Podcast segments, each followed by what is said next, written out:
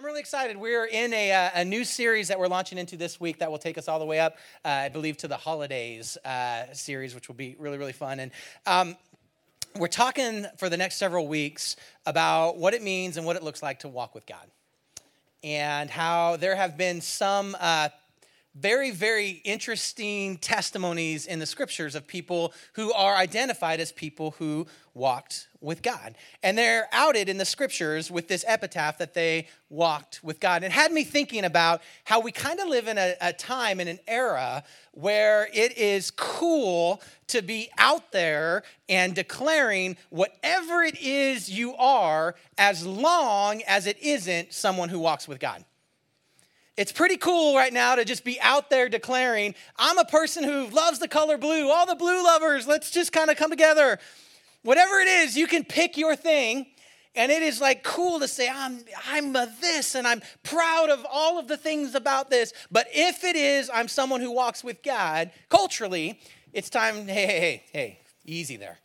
Easy there. I was with you on all the other stuff, but if it comes out that you walk with God, it's like the only place where it's not okay for you to be outed anymore in any of the ways that you believe or think or live or behave is when it comes to walking with God. And I was thinking about the tension of that. And then I was thinking about the scriptures and how often the scriptures elevate people who walked with God. And so for the next several weeks, we're going to we're going to talk about people who the scriptures identify as these are people who figured out what it was like to walk with God and then they did it for a long period of time. Now, learning to walk is an interesting thing. I don't know if you've got babies. I got one right here in the front. She's adorable. I'm going to talk about her big brother for a second, though, because she learned how to walk easy. Her big brother, it was a little bit of a, a little bit more difficult. Now, if you have multiple kids, you know everyone kind of learns their own way and they develop at their own pace, and there's not any mathematical formula. And you start getting concerned if it's like nine months, ten months, eleven months, twelve months, and you're looking at curves and graphs and charts and trying to figure out where they should be. Especially if it's your first one. If it's your second one, you don't even notice if they're walking or not yet because you're so exhausted because you haven't slept for ten years. Anyways, so our first one, Braden, he struggled walking early on. And there were some challenges that he had that were particular to him that my other kids didn't face the same way. He was disproportionate. He was scrawny, but he had a big Puerto Rican head. And so walking for him presented some challenges because he'd prop himself up and he had this weight that was like half his body weight that his rest of his body couldn't maintain it. So he'd start to lean forward and there would be momentum that he didn't intend to be there and he'd have to stagger until he would just wipe out and it was adorable but painful and frustrating for him. What was really hilarious is then he couldn't get back up because his head was so heavy. He'd have to get up. Now I don't know if any of you have ever been snowboarding before. But he'd have to get up like a snowboarder would get up, right? He couldn't like push himself up to his knees and then pull himself up from there. He couldn't do it. He had to roll over onto his back, sit up, right? There was like a whole process for him to get up early on. Why? Because he was like disproportionate. He hadn't learned kind of how to manage his weight and his balance. His muscles weren't strong. You know, he had to do some planking and get some core exercise in so that he could manage that. But as he was learning how to walk, all of us, I think, uh, can relate to, the, to sometimes that can be difficult. But uh, as he was learning how to walk, one of the things that would be very incredibly helpful for him is if one of us would walk alongside him. And, and suddenly, come on, you parents, you know this. You're walking alongside him, but you're trying to not help him, but you just want him to know that you're there. And he'd take a couple steps and he'd wobble, and you're like, whoa, whoa, whoa, whoa. And you, you know, and you walk with him, and kind of step by step, he starts to get a rhythm. He starts figuring out, like, um, I don't know what the principle of gravity is there to kind of get his spine and skull aligned so that he can kind of manage the weight that he's carrying around. Now, he's a big kid now, proportion, everything's fine. And he was in first service, so he knows I'm joking about him. But, uh, but, but but for a long time, he couldn't do it unless somebody walked alongside of him. And there's something powerful about learning how to walk with somebody. Now, I don't know, some people enjoy walking for exercise. I don't understand this about people. I know you exist. Uh, my mom is one of these, and uh, she's a school bus driver. So on her breaks in the afternoon, her and the other school bus drivers they like to go for walks. They got little tracks of places that they go and they go see things, and you know. But she gets a group of people and they all walk together, and that's just something they they do that for fun. I walk to get somewhere like the refrigerator. But I walk to get somewhere, right? To accomplish some kind of a purpose, not just for fun. But I have found, talking with my mom, that, that she does really good, enjoys walking if she has some people to walk with. But if you're gonna walk with somebody, they gotta walk at the pace that you walk at. They gotta wanna walk the way you walk. The scriptures describe this in Amos chapter 3 like this that do two walk together unless they've agreed to do so? People don't walk together just kind of instinctively. They have to make an agreement to do this. This was never more true to me than the last time I was at Disneyland. Now, I don't know if you've ever been to Disneyland. I was there. Um, I, I, was there was a conference, so I had to be down there, but I had my family with me, and I enjoy Disneyland. But what I like about Disneyland is I have a plan in my head. The moment I walk in the door, I can tell you about how long it should take us to hit all the rides I care about. And then from that point on, if you want to dork around, I don't care. But I need to do this lap in this amount of time so that we don't get too late and miss our opportunity to be all the places that I want to go. However, my family was not at the same page of how I wanted to walk. So I walk in the door and they're like, I want to see Minnie Mouse. And I'm like, Minnie Mouse will be back around in the evening. We got to hit all these rides. I like these flowers. This is beautiful. I want to stop and see this. I'm like, we don't stop and smell the roses until we've ridden Pirates of the Caribbean. It's down the list, right? And so I'm trying to walk at a pace, and they're behind me enjoying life, and hundreds and then thousands of people are in between us, and I'm pushing, and I have all our tickets because I'm trying to get us fast passes to rides, and I'm trying to hurry us up. And here's the thing there can be a lot of tension if you're walking with someone and they don't agree to walk at the pace that you're walking on. And they don't agree to walk at the way that you're walking. Maybe it's not Disneyland, maybe it's just the grocery store or the mall. You know some of the fights you get into. You're trying to push through the mall, I won't say she. And he stops to look at something. And she's pushing her way through, and she's like, We haven't got where I want to go. It's time to go. No? All right, none of you believe me on that? Some of you are with me. Some of you are with me. Come on now. It's pretty funny that we struggle when we try to walk with people and we get out of sync. And we have to make an agreement to be on the same page. And so the scriptures tell us that not only can we learn to walk with God, we can agree in our walk with God to be on the same page. And there's a few people in scripture who have clearly been identified as those that have accomplished this. And I love this because I cannot imagine a better epitaph than Marshall. This guy walked with God. Can you imagine people and, and, and thinking about you and your life and what you accomplished and the mantra, the, the epitaph, the story of your life looks something like this They walked with God. They walked with God. Now, the scripture doesn't identify that everyone gets that moniker. Not everyone does. But there are some individuals who certainly did. And because of that, we're going to recognize a couple of them in the next few weeks and see what are the characteristics of somebody who earned this thousands and thousands of years, their epitaph was this person walked with God. Now, what's fascinating to me is that those scriptures are full of some individuals that do this. There are actually certain points where the picture is that entire communities have come together and rallied around the word of God and made a decision to walk with God. And matter of fact, in 2 Kings um, chapter 23, I love this passage. It says that the king, as the king, stood by a pillar and made a covenant before the Lord, a promise to God, to what? To walk after the Lord and to keep his commandments and his testimonies and his statutes with all their heart and with all their soul, and to perform the words of this covenant that were written in this book. And all of the people stood to the covenant. And I love this picture of the king making a decision, saying, I'm going to make a promise before God that we're going to keep to the word of God and we're going to walk in the ways of God. And all the people stood and said, Yeah, we're going to do that. There's something powerful because entire communities can do that. But what does it actually look like to do that?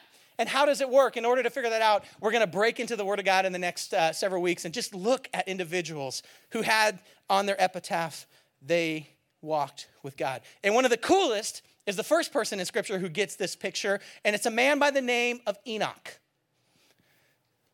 Enoch has a cool name.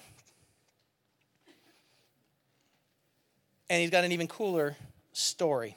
What do we know about Enoch? If you have your Bibles, you can open to uh, Genesis chapter 5. If you can't find Genesis, we got problems. Come see me afterwards. we need to pray for you.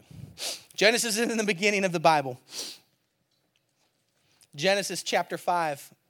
and we're going to meet a guy named Enoch about verse 18, 19.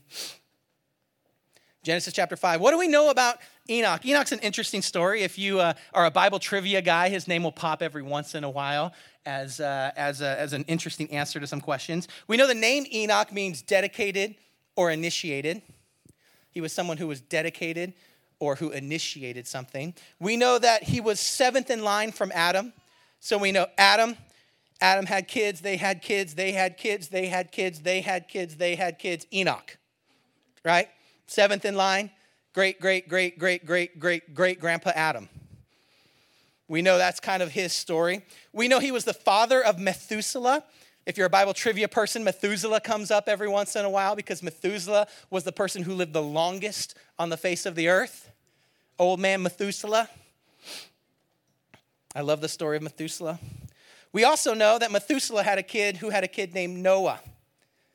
So he's the great grandfather of Noah. So, to contextually put you into Enoch's timeline, Adam, generation, generation, generation, generation, generation, Enoch, Methuselah, generation, Noah. That's where we're at, kind of in the story of creation and of time at Genesis chapter 5. We know he was an ordinary person, he wasn't a statesman.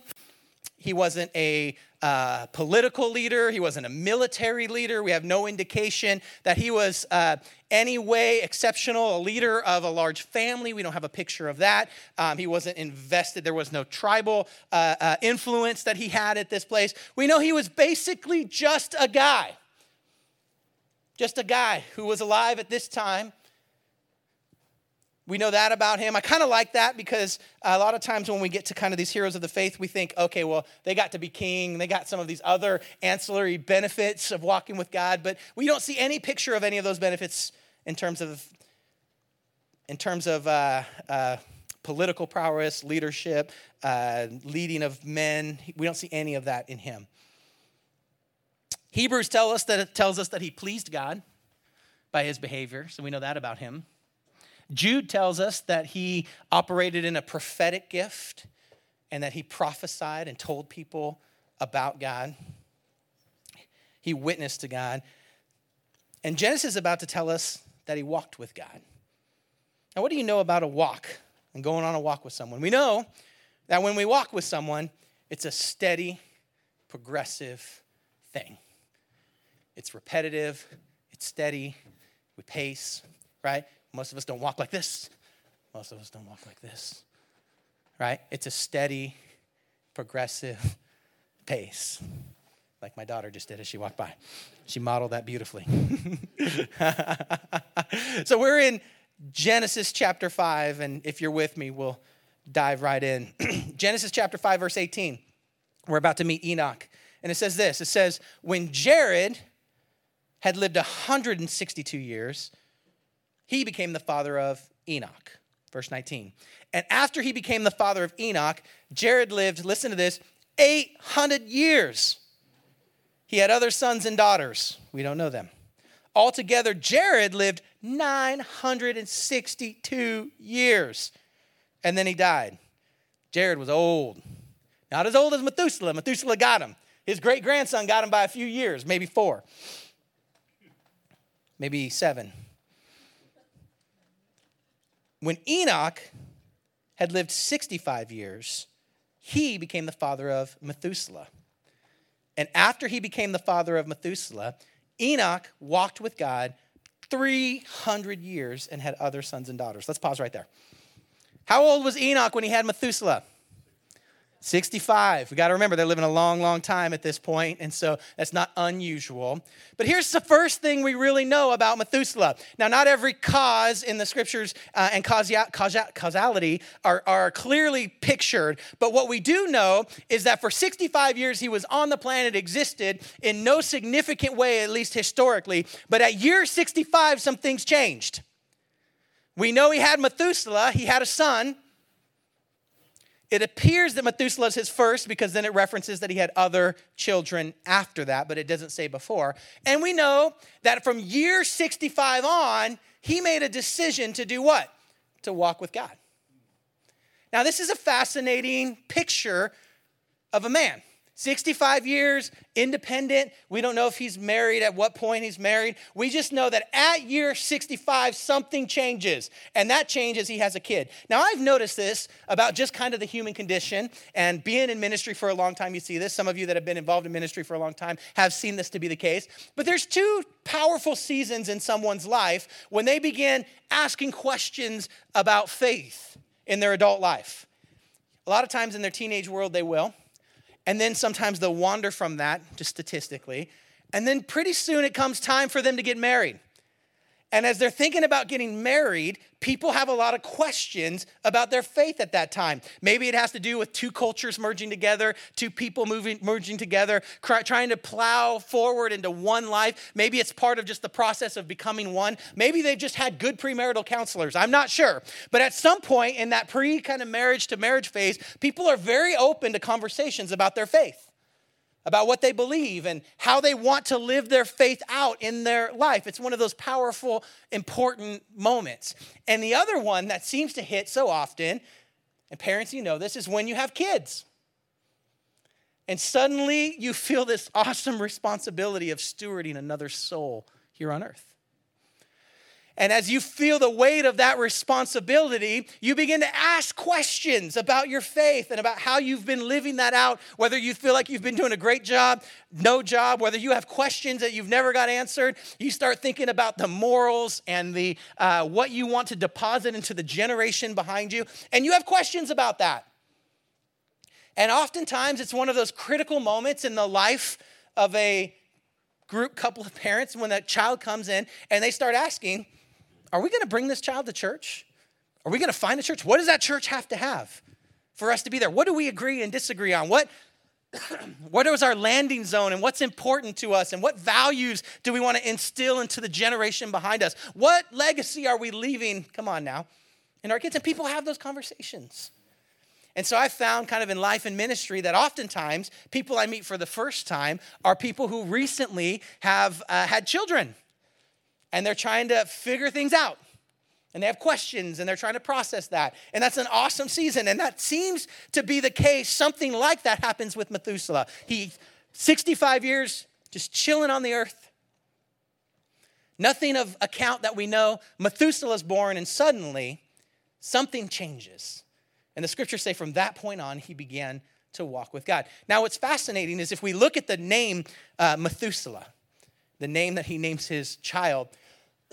There's a lot of, uh, I'm just to give like a picture of it. Methuselah is like a mashup of several Hebrew words to get a name out of it. So there's possibilities of the meaning of Methuselah that kind of run the gamut. But the essential meaning of the name Methuselah is a pretty powerful meaning. It basically means after him it comes. After him, it comes. Now, what comes exactly is a little bit ambiguous because of the nature of language and ways words can be used. Some, some places will say a spear comes. Uh, some places will say just that it comes. Some, some places will say like a spring of water will come. After him, it comes. Now, here's the thing that's fascinating. And I, I mean, you just, you look at the Bible and you look at the historical things and you do the numbers and the math. And when things start falling into place, for me, I get excited, I nerd out, and I'm just like, how amazing and accurate and incredible is not just the Word of God, but the heart of God. And so you start looking in the Word and you go, okay, so Methuselah is born, he lives 969 years, and then the flood comes that year and you do the math and you do the math from, uh, from Adam uh, to Noah to the flood, and you're like, and you can do the math, and I should have written this down. I, I even first service realized I should have written it down. I could have written it down between services, and I was running my mouth and I didn't do it. But essentially, it's like year 1656 from Adam to the flood. The year that Methuselah dies, the year that the flood comes. So what we don't know is if, if, is if the naming of Methuselah was a prophetic moment for Enoch but it certainly had prophetic implications. And we don't know if somehow God interacted with him at the birth of his son. We don't have a clear picture, but what we do know is the evidence is there that he had some picture that God was going to be doing something in the earth, and he named his child accordingly. And from that moment, everything else changed. Everything else changed. His behavior changed, his identity changed. All of those things were different. Now, here's something that just is free, but it's just pretty cool. If you think about it, the person who lived the longest on the face of the earth was the person with whom God had a conversation with his father saying, when, when this child dies, is going to be the catalyst for the end of the world. And then he lived 969 years. And I just thought, what a cool picture of the grace of God to stretch out that season longer than any other season of somebody's life. I, know, I thought that was cool. Just this picture of God stretching out time and the lifespan of Methuselah as long as possible before the coming of the flood. I just, I personally thought that was just incredible. And so I'm reading this and I'm studying, I'm learning, and I see, wow, this is this is pretty powerful. Enoch had a life change. He gets a picture, probably something in the prophetic, of this difference, that thing that's going to happen in the world from what he's seen so far. Verse 23. Verse 22 says, Then he walked with God for how long? 300 years. Altogether, verse 23, Enoch lived 365 years. Listen to this, this is amazing. Enoch walked with God, and then he was no more because God took him away. Enoch walked with God, and then he was no more. God took him away. It's fascinating to think about a life so in step with God that God said, All right, you got this. We're there. Come on up. I want you with me. I began thinking about the life and what the world was like when Enoch was alive. You got to remember, this is pre flood. We're at the place where the world was likely at the worst state it's ever been in. The state of mankind had degenerated to the worst state it's ever been in. Oftentimes, I think we think we live in the worst state that the world's ever been in, in terms of the hearts of man and the lives of men. But this was the worst before the flood. It was clearly the worst. The, de- the degeneration of culture and life. I was even thinking about this. I was like, listen, if if I know I'm only gonna live like 50, 60 more years, 80, 90 more years, right? The measure of that versus living five, six, seven, eight, nine hundred years. Can you imagine you did something in like your, I don't know, your early hundreds? That was wicked. But now you're 300. It's like, dude, stop harassing me. That was 210 years ago. Yeah, I stole from that person. I murdered, I plundered, I did all those things. That was 180 years ago. That was 480 years ago. That was 625 years ago. These guys are living at eight and 900 years old. Imagine someone who was wicked in their heart and in their life and had rejected God and then stayed on the earth to commit wicked acts for 200, 300, 400, 500, 600 years. I'm just saying the picture of this timeline is incredible. It's amazing to look at. It's amazing to see what the world must have been like in those times. Well, what was it like in Enoch's time? You know what's incredible is we have a picture of his words. I don't know if you knew this, but if you flip, you're in the very front of your Bible, you can flip all the way to the end, Revelation, and then come back one chapter, and there's a one page in there by the page of by the name of Jude. And in the book of Jude, Jude quotes Enoch. We can actually see what kind of words were coming out of his mouth. In Jude, verse 14, there's only one chapter.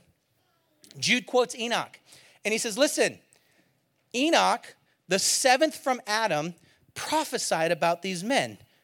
So here's how we know he was a prophet we know that he walked with God, and we know that he communicated, articulated the heart of God to men. And look at what Enoch said. He said, See, the Lord is coming with thousands upon thousands of his holy ones. Uh oh.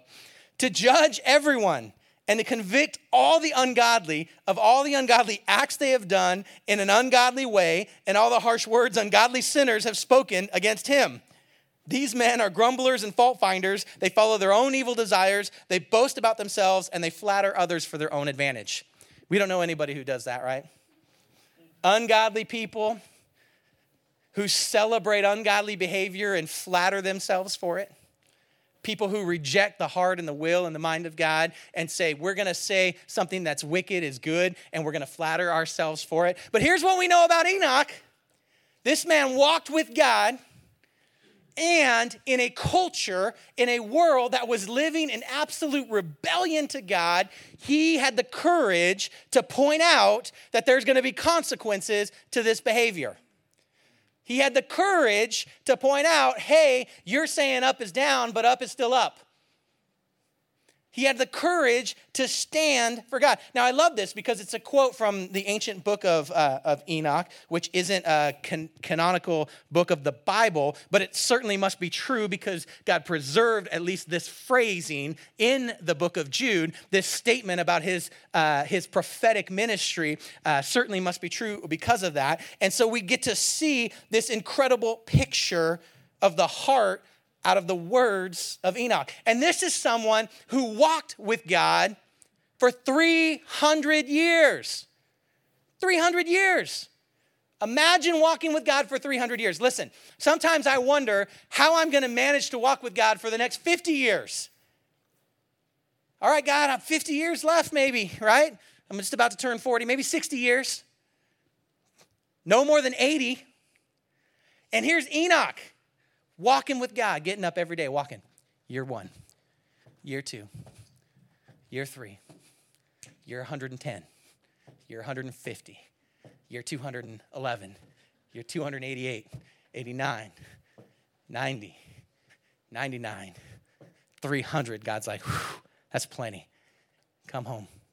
Come home. And he's living in a culture and he's living in a world that's rejected God. And we know that the world and the culture's rejected God because we're two generations from the flood, and he's prophesying what he's prophesying. He's saying, hey, heads up, God's coming with angels, with support, and he's not going to put up and tolerate with behavior the type of which he's seen in the earth right now. It's a powerful and crazy truth and reality to live like that for that long. Now, here's what I love about what Jude says. What Jude says, can you put the Jude verse back up, the first verse? It says that Enoch was the seventh from Adam. Now, this is fascinating because I thought that's a cool thing to be labeled, like the seventh from Adam. I wonder why they were so careful about that. And, you know, in the Bible, sometimes the number seven is important. So I'm looking at it I'm like, oh, is this a thing? What's going on here? But then I realize he's not just pointed out as the seventh from Adam because maybe the number seven could be important because there's another Enoch in Genesis right before this that we meet. And this Enoch is the son of Cain. And so he is connected to another Enoch. There's another Enoch who's the son of Cain. Now, this Enoch is also a little infamous uh, or famous, uh, whatever your preference is.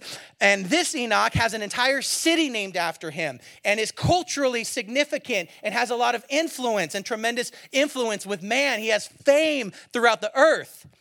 And so, for our purposes, so we don't get confused, I'm gonna call him Enoch the third because he would be third generation, right? It would be Adam, Cain, Enoch, right? So, Enoch, third generation, is famous has a city built after him. People come, bring honor to him. He's got some esteem. He's important and significant culturally, but not our Enoch. Enoch the seventh has none of those things. He's not named for that kind of esteem. And it, it occurred to me that though you may have the same name as someone, you may not want the same legacy. Now, I got a common name. There's a lot of Mikes out there. In fact, I wasn't aware how common my name was until I got to high school. And I was at a high school. My, my class was huge. We had like 1,100 in our class. It was a huge class.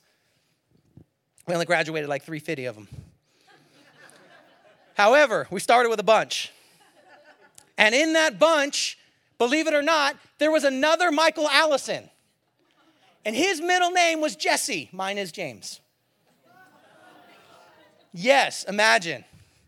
So I get to high school and suddenly, this other clown, now I'm gonna use the word clown literally because he would come to school dressed as a clown regularly. Just a picture so you know who he is.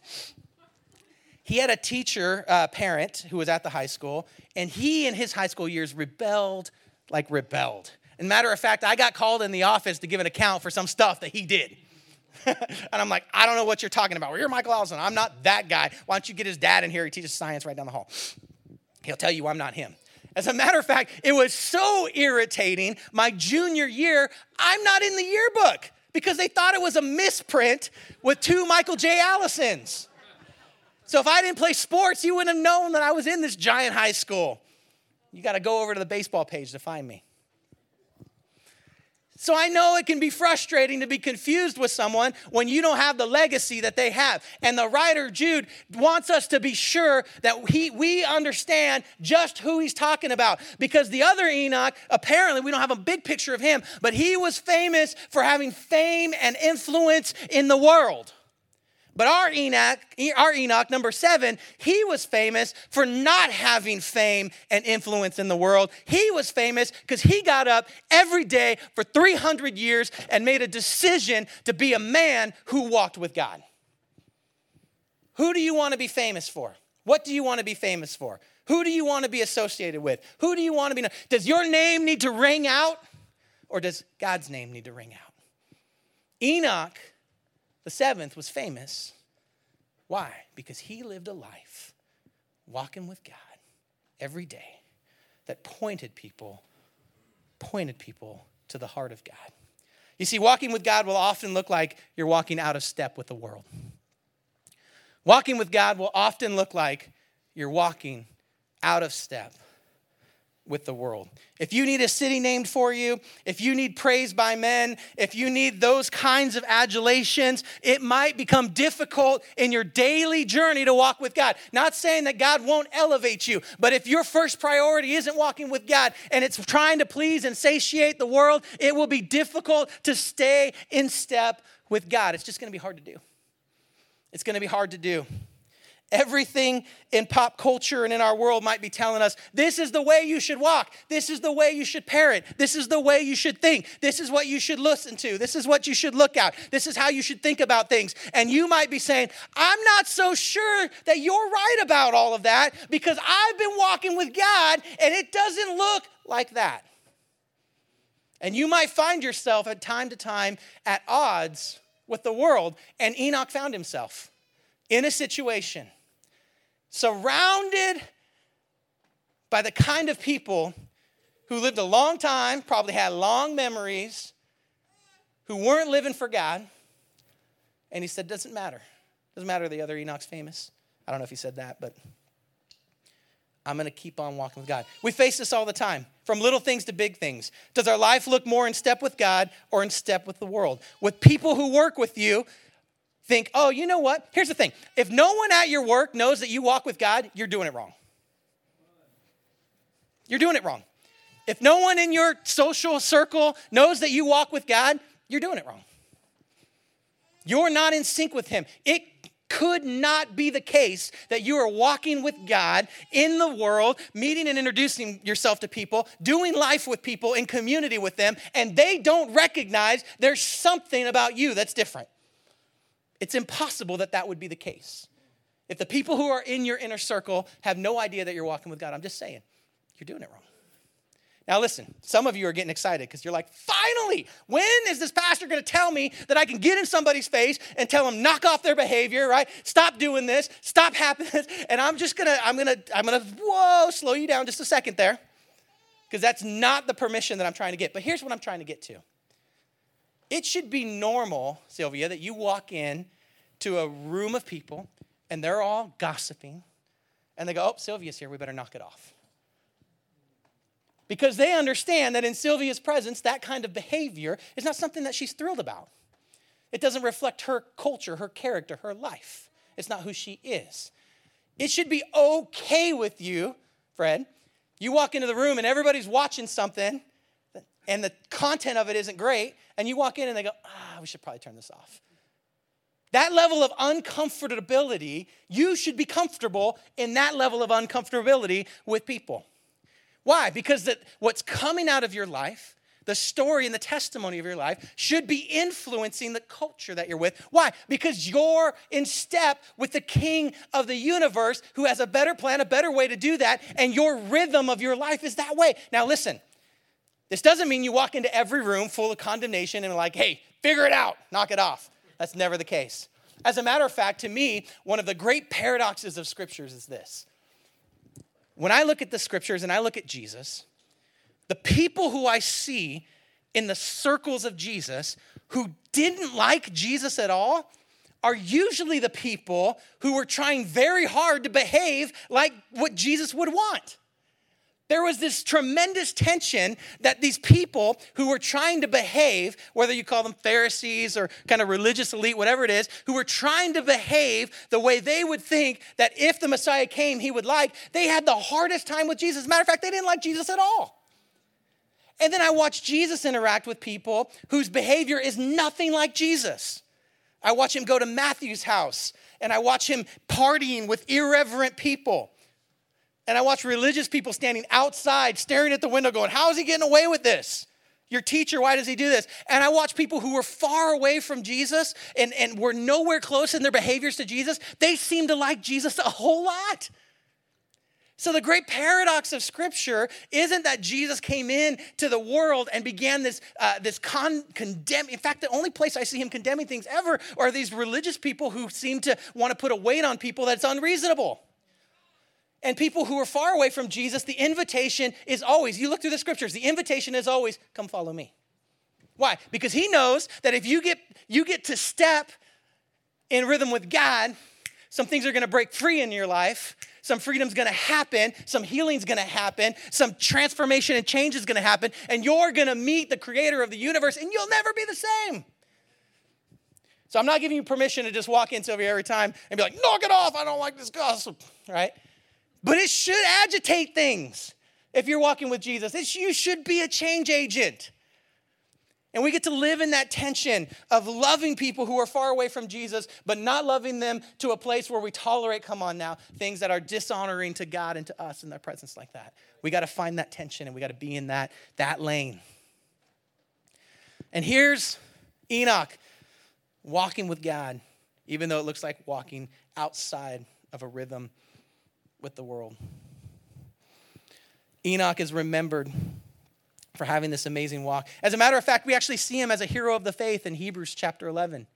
Hebrews chapter 11 is a picture of heroes that walked with the faith. And how does it qualify people who are heroes that walked with the faith? It, it begins in verse 1. Now, faith is being sure of what we hope for and certain of what we do not see. Verse 2.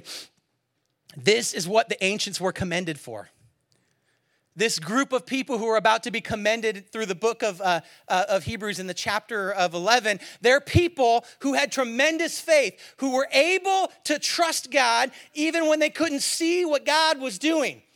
Can you imagine living in pre flood, the world pre flood, and wondering, God, what are you doing? I've heard your voice. I've named my son probably accordingly, and now I'm walking with you day by day. And sometimes I can't see what you're doing. And I'm not sure what you're up to. And I'm not sure why this wickedness is being allowed to happen and why you're tolerating it. But my faith is sure of what we hope for and certain of what I don't see. Verse 5, when Enoch comes to the picture, look what Enoch's life was like. It says this By faith, Enoch was taken from this life, so he didn't experience death, which is just amazing. He could not be found. Can you imagine? 300 years he's up every day walking with God. And suddenly he's not there anymore everyone's like, uh, Enoch. Um, Enoch? Like, we know he was, and he's gone. That's awesome. Anyways, I just, he was taken from this life. He did not experience death. He couldn't be found because God had taken him away. For before he was taken, this is so cool, he was commended as one who pleased God. Before God took him, he was commended as someone who pleased God. See, we just read, without faith, it's impossible to please God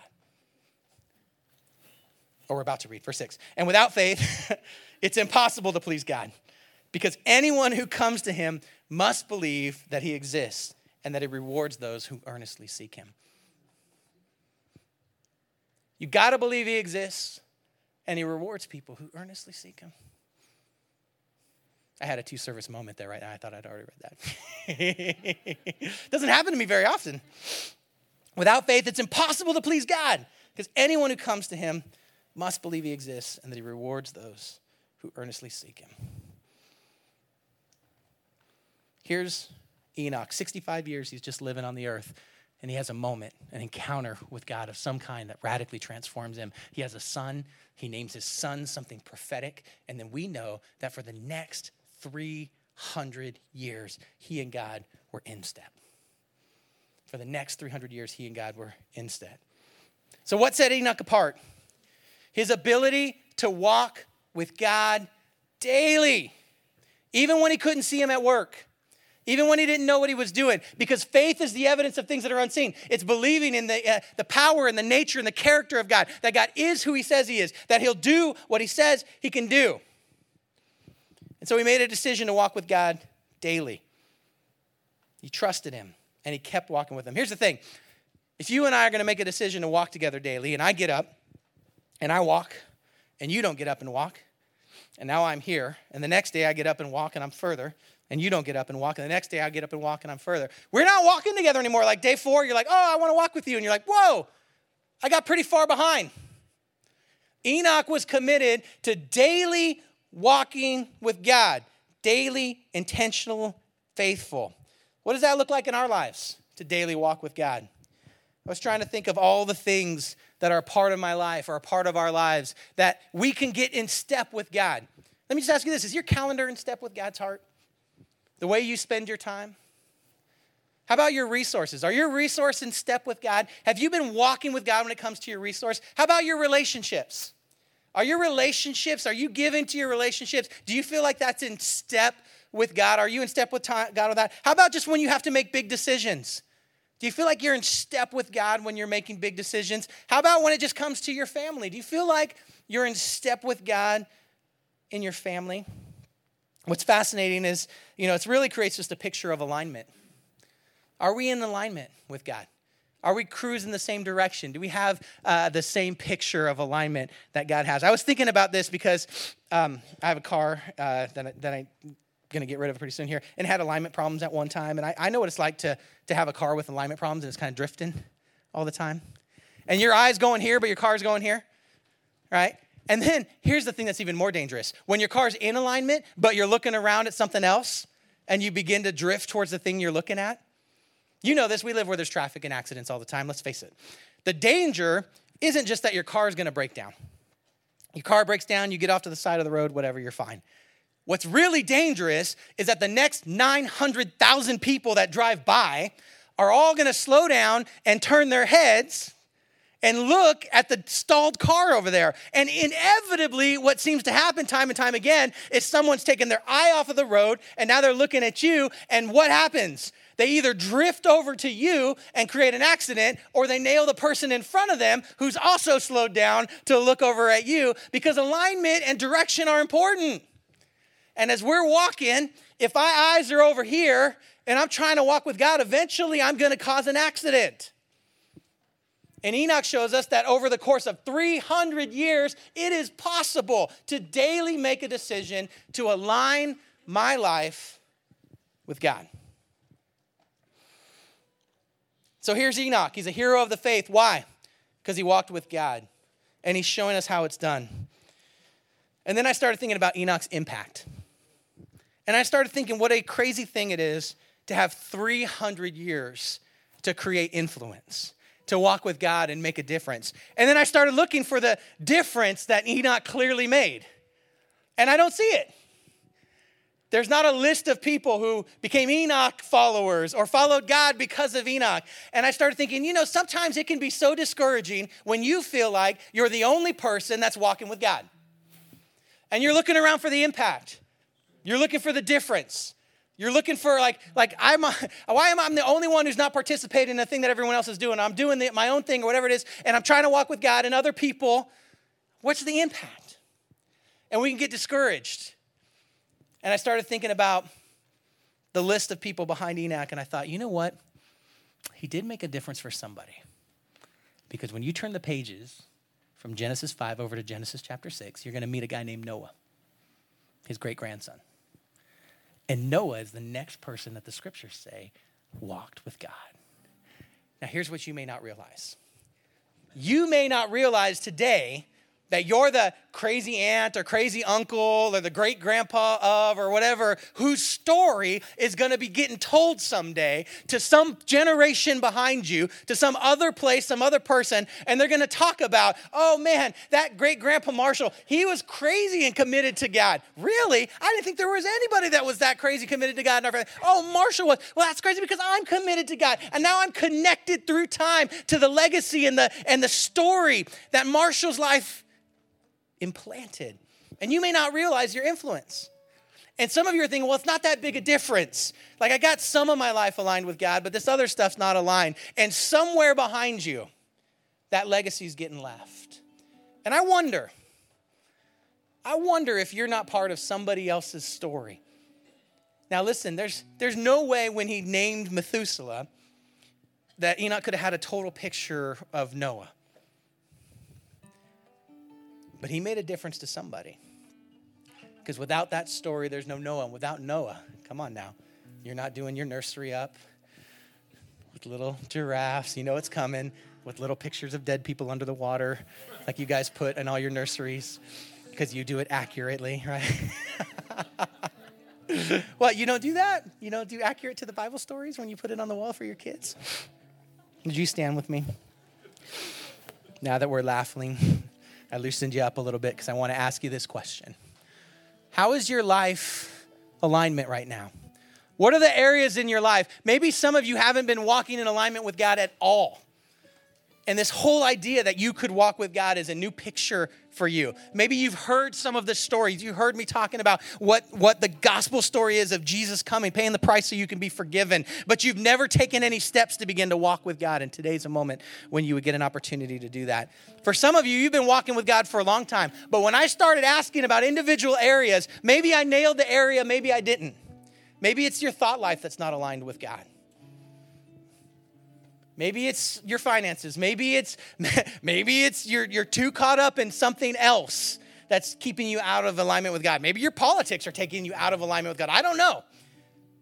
But as I began just talking about all of our lives being in sync with God, something began to surface in you and you thought, "Yeah, you know, I got this thing and it's not in alignment with God." I wanted to leave you this morning in worship. And so we're going to worship. And here's my invitation for you. I just want to invite you to take whatever it is that's out of alignment with God and begin to just, however you talk with God, your prayer life and your worshiping, just say, God, you have permission to kind of examine this, and I'm going to trust you. And I know I'm lagging way behind in these areas, but today I'm going to catch up. And from this point forward, my goal, with your help, is to walk with you in this area. Because I want my whole life to walk with you. I don't even, thank God I don't have to do it for 300 years, but I'm going to do the best I can in this amount of time to take the time I have remaining. Wouldn't it be nice if God just kind of gave us built in expiration dates and we could just go, okay, I got this much time before I got to get it straightened out. And now then I know that, but that's not how it works. You have to make a decision today because you no one is promised tomorrow, according to the scripture, to say, hey, from this point forward, I'm going to walk with God. And I might have 300 years. If I do, awesome. Not expecting to, because that would be really out of sync with the scriptures. But I may have 10 more years, 20 more years, 30 more years, 40 more years, 50 more years, 60 more years, 100 more years. I'm going to make a decision to walk with God. So I'm going to pray, and as we just enter into worship. I'm going to leave you in worship and just believe that in this moment you can have an honest moment aligning your heart and life with God. So, Jesus, thank you. Thank you for making a way for us to overcome all of the stuff and the, uh, uh, to, to truly, really be free and forgiven. Thank you so much for that. And we just love you. And in this moment, I just examine my own heart. We examine our hearts and just say, God, help us to walk in alignment with you. Help us to know you. Help us to, to God, have the kind of faith that Enoch had, that even when we can't see the effects of it, we just trust you. Help us to go to your word and learn who you are and what you're like. Help us to live in the tension of making an impact and an influence by standing up for you, yet still loving people who are far from you with the kind of heart that you demonstrated here on earth so effectively. We trust you, we love you, we worship you in Jesus' name. Amen.